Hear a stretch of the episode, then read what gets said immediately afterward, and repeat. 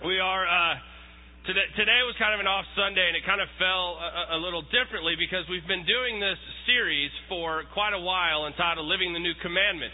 And talking about the new commandment, which is Jesus gave us this new commandment, which is to love one another as, as He loves us, so to love one another.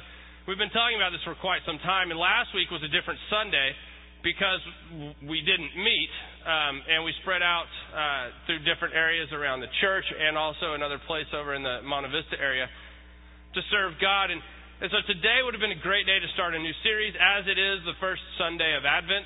Um, for those of you that follow the liturgical calendar, today is the first Sunday of Advent. The Christmas season has arrived. Um, I uh, was on my roof yesterday uh, putting up my Christmas lights. Uh, we set up our Christmas tree. It's a new house that we're in, so I had to redo the whole schematic. If you've been here for any length of time, you know that I take my holiday lighting seriously. And I call it Christmas lighting, by the way. And uh, so wasn't happy with the tree. It could have bummed me out after we got the tree all set up, and I was just I wasn't happy with the lights. It's a pre-lit tree, which in theory is a good idea.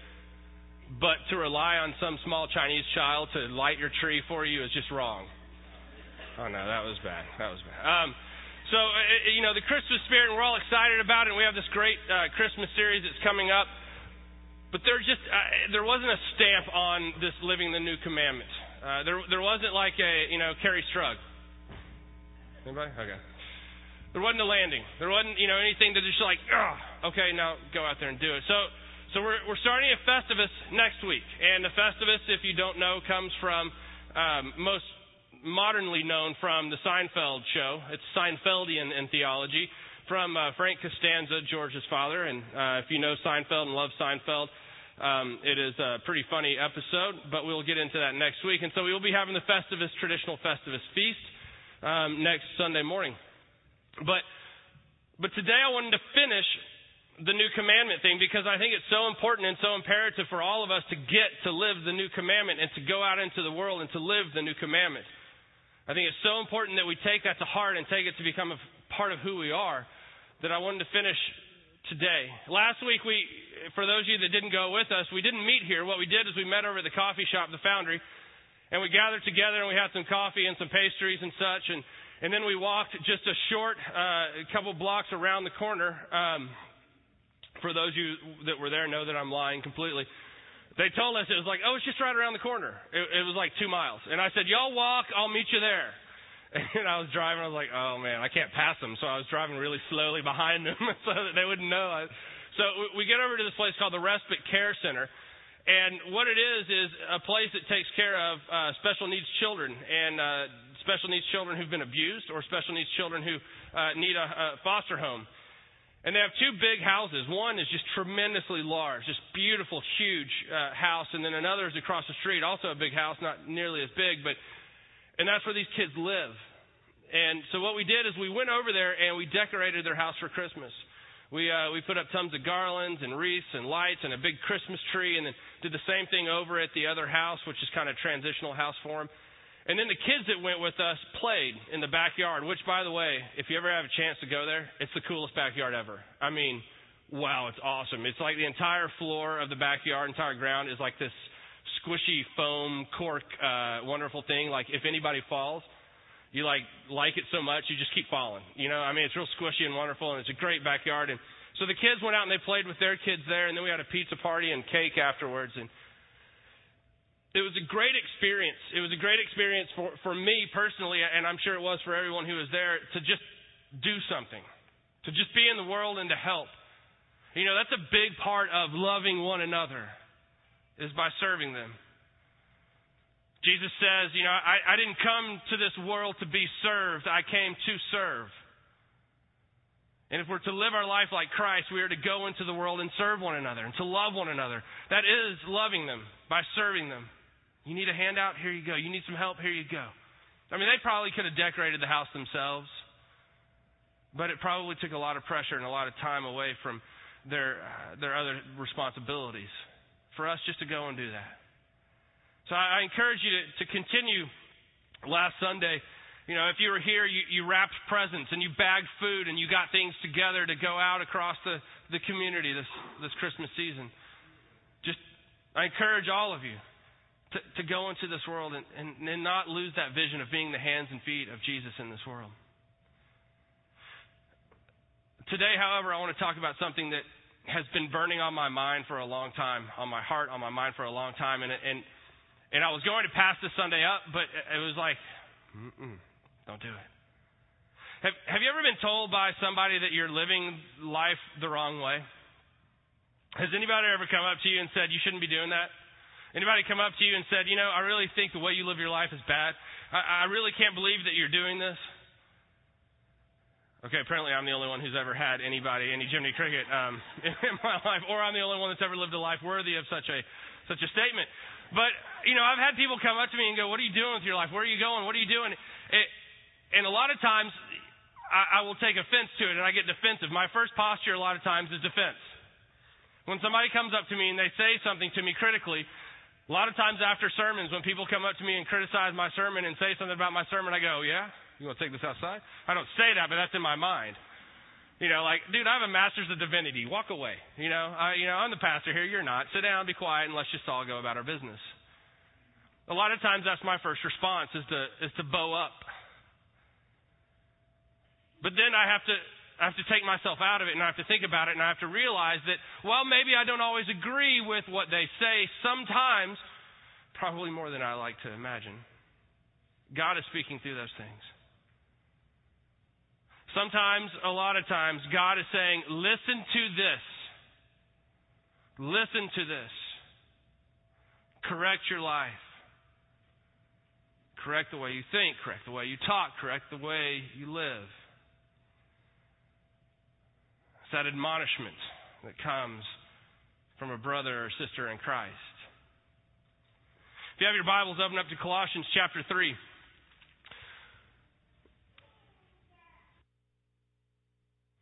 excuse me, I apologize. I'll probably be coughing a lot. My wife was sick on Wednesday, and I made fun of her. I said, It's just allergies. Get over it. You just don't want to go hang out with the family for Thanksgiving, blah, blah, blah, blah, blah. And so last night it just hits me hard. And I'm like, I'm sorry. Forgive me. You're a wonderful woman. Um, Colossians chapter 3, verse 16. Let the words of Christ and all their richness live in your hearts and make you wise. Use his words to teach and counsel each other. Sing psalms and hymns and spiritual songs to God with thankful hearts. And whatever you do or say, let it be as a representative of the Lord Jesus, all the while giving thanks through him to God the Father.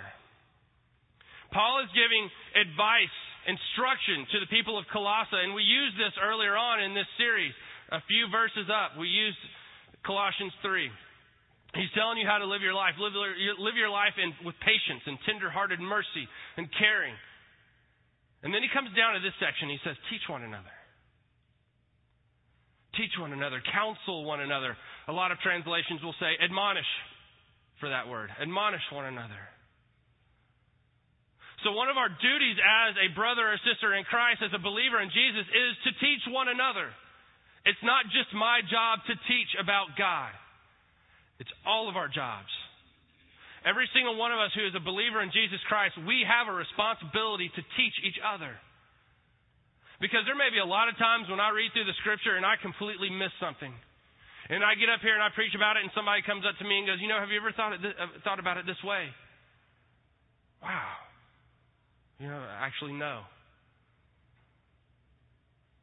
There may be a lot of times in my life when I'm just living my life and I, and I have these people that I look at for uh, examples of how I want to be when I'm an older Christian man. And, and I look at these guys and I see how they live their life and they treat their spouse and they treat their kids and they treat their work. And I go, wow, I need to kind of change some things that I'm doing because that's, that's where I want to go. And I know what I'm doing right now isn't getting me there. It is all of our jobs and all of our duties to teach one another to teach one another how to lead a more Christian life, to, to teach one another how to be more like Christ. But what does he say? How does he start this little section right here? He says, Let the words of Christ in all their richness live in your hearts and make you wise. There's the key. That's the key right there. Let the words of Christ dwell inside of you. Let the words of Christ dwell inside of you.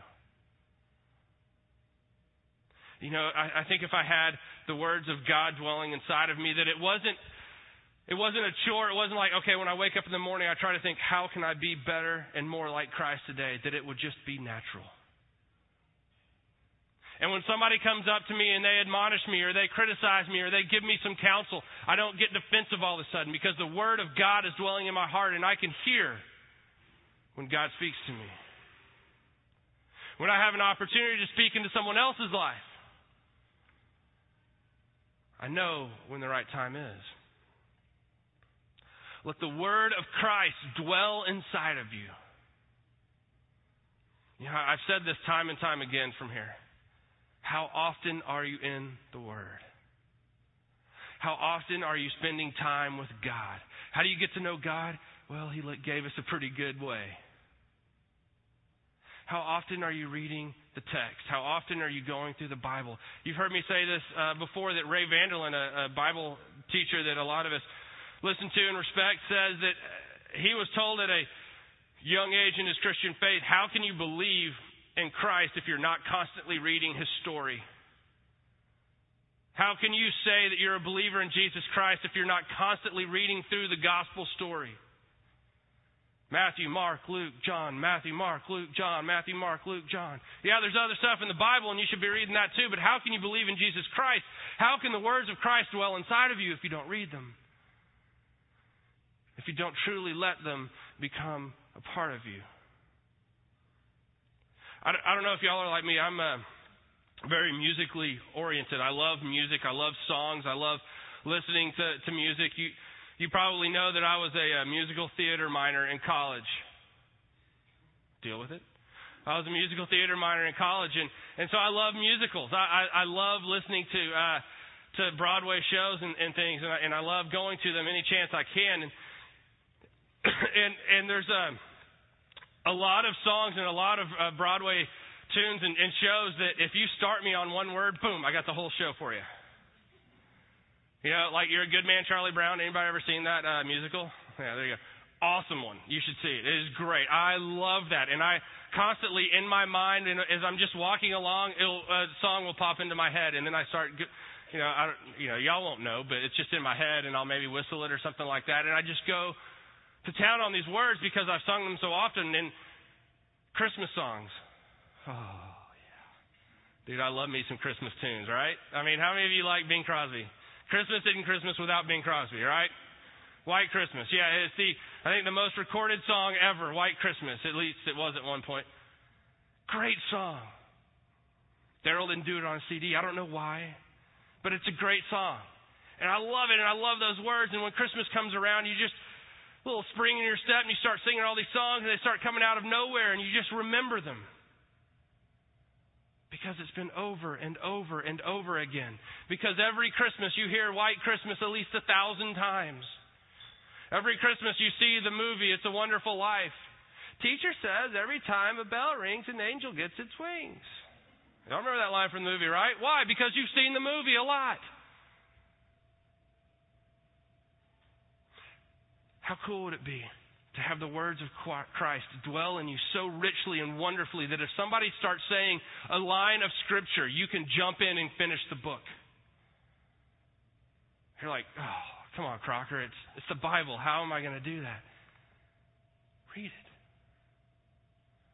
Let it become a part of who you are. Let it become who you are. Read the words. I've been reading through Second Chronicles recently. Oh, you know, Second Chronicles. It's all that he begot, he begot, blah blah blah blah blah. All the names. I try to pronounce the names, and there comes a point where I just forget that and move on. I just read through them really quickly. You know, and it just goes through my mind like that, and I have no idea what I'm saying. But then I get read through the text, read through the Bible, let it become who you are. So that when I say Second Chronicles and I roll my eyes, you go, "Oh, dude, I hate. I was just reading that the other." You know. You know. If God wants us to teach one another, if God wants us to direct one another, if God wants us to admonish one another, we have got to know the text. We have got to know the Bible. We have got to let it become who we are, that we live and breathe the living Word of God. Because it's a big responsibility to be a teacher. It's a big responsibility to have a chance to admonish somebody. But here, here's the thing about that. So often in, in the church and in Christian society, admonishing is criticizing and condemning. So often we take that and, and we just point fingers and we say, You're horrible, you're going to burn. You're sinning too much, you need to turn from your life, and, and we just condemn. The loudest voice in Christianity too often are those that are pointing the fingers and condemning. Now, look, there's a time to admonish. There's a time to walk up to somebody's life and say, you know what? Alcohol has taken hold of your life and you know it. I love you, man. I love you like a brother. I love you like a sister. But you know that alcohol has taken over your life and you need to stop. God says, don't drink so much that you get drunk. I mean, it's in the text. Show me that. I'll show you in the text. To lovingly, humbly come before somebody. That's the thing, is humility. I, I don't have everything together by any stretch of the imagination, and I know there are things that God is working on me. I come to you and I say, This is taking hold of your life. I can see it from the outside. Other people see it. Somebody needs to step up and say something to you. A lot of times, we are that person. God has put us in somebody's life so that we can do that. You know what? You've been spending too much time away from your spouse. You know what? I've seen how you've been handling your job recently, and you know that it's not ethical. If you pretend to be a believer in Jesus Christ, if you're saying that you're a believer in Jesus Christ, you know better. That's not how we live our life. That's not how Jesus wants us to live our life. I've had people come to me before and tell me these type things. And man, it hurts. I don't like it. I don't like when somebody comes up to me and they speak truth into my life. One, because I know it's truth. When I hear those words, I know it because I already feel it because I already feel that this has got a hold of me or my life's going a different direction than I know it should. And when somebody, when God sends somebody and says something to me, automatically bells go off in my head and go, I know. But that's not what I'm going to say to that person, is it? What are you talking about? No, no, no, no, no, no. Okay, thanks. Thank you. Pray for me. Or maybe I'll get angry. What do you mean? Who are you to come to me? Look at your life. What are you doing with yours? Blah, blah, blah, blah. get that defensive posture. But listen, you know when God sends somebody to talk to you. You know when somebody is coming to you out of humility and out of God breathing through their life and speaking truth into yours.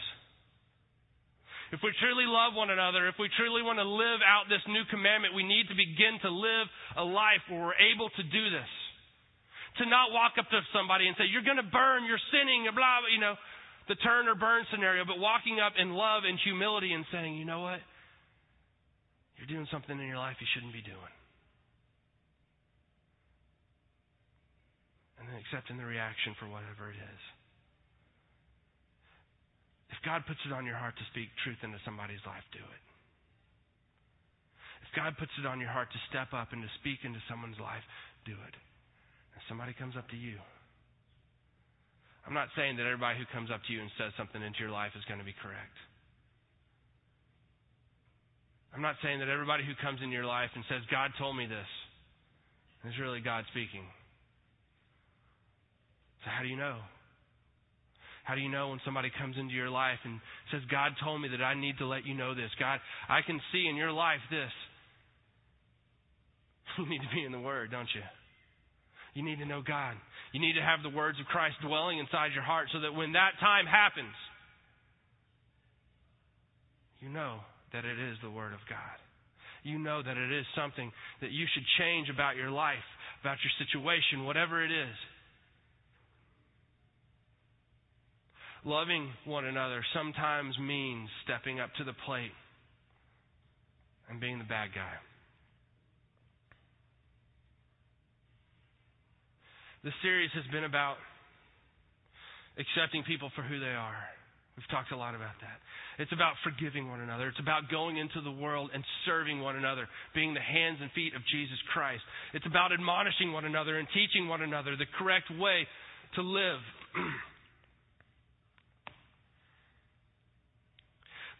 But I think if we truly want to grasp hold of this new commandment, if we truly want to be the people who love one another as Christ loved us, we got to know God first. We've got to listen to the first part of Paul's scripture right there. To let the words of Christ dwell inside of us. We've got to be so in love with Jesus Christ and so in tune with Jesus Christ that our life becomes like His. A rabbi, a Messiah, was somebody who went forward and when he said to his disciples, Come follow me, he didn't just mean literally follow me. He said, Come, be like me. Come be like me. Everything I do, you do. Everything I say, you say. And if you look how his disciples lived their lives in those early days, if you look at the amazing things they did, they changed the world. Because they loved one another. Because they lived their life like Christ. We have some amazing power that dwells inside of us, those of us who have accepted the grace and freedom of Jesus Christ. We have a power beyond recognition of this world. we have the power that created this world, that dwells inside of us. It's time that we unleash it. Let us pray. Gracious and Heavenly Father, over the past many weeks, we've spent time talking about loving one another. We spent time talking about how much you have loved us, so much so that you are willing to give your life for us, to suffer an unimaginably painful death, but to raise again, to conquer that death and to conquer our sins so that we may experience freedom, so that we might experience true life in this world. God, you've given each of us the same opportunity to know you, each of us the same opportunity to live our life for you.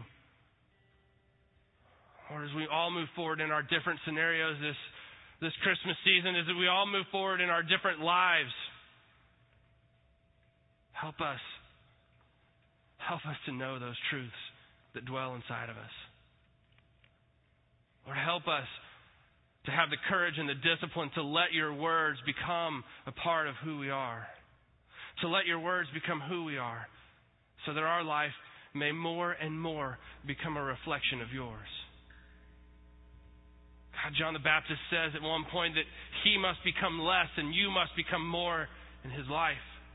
Lord, let us believe that. Let us live that so that when we go into this world, we may truly love one another as you have loved us.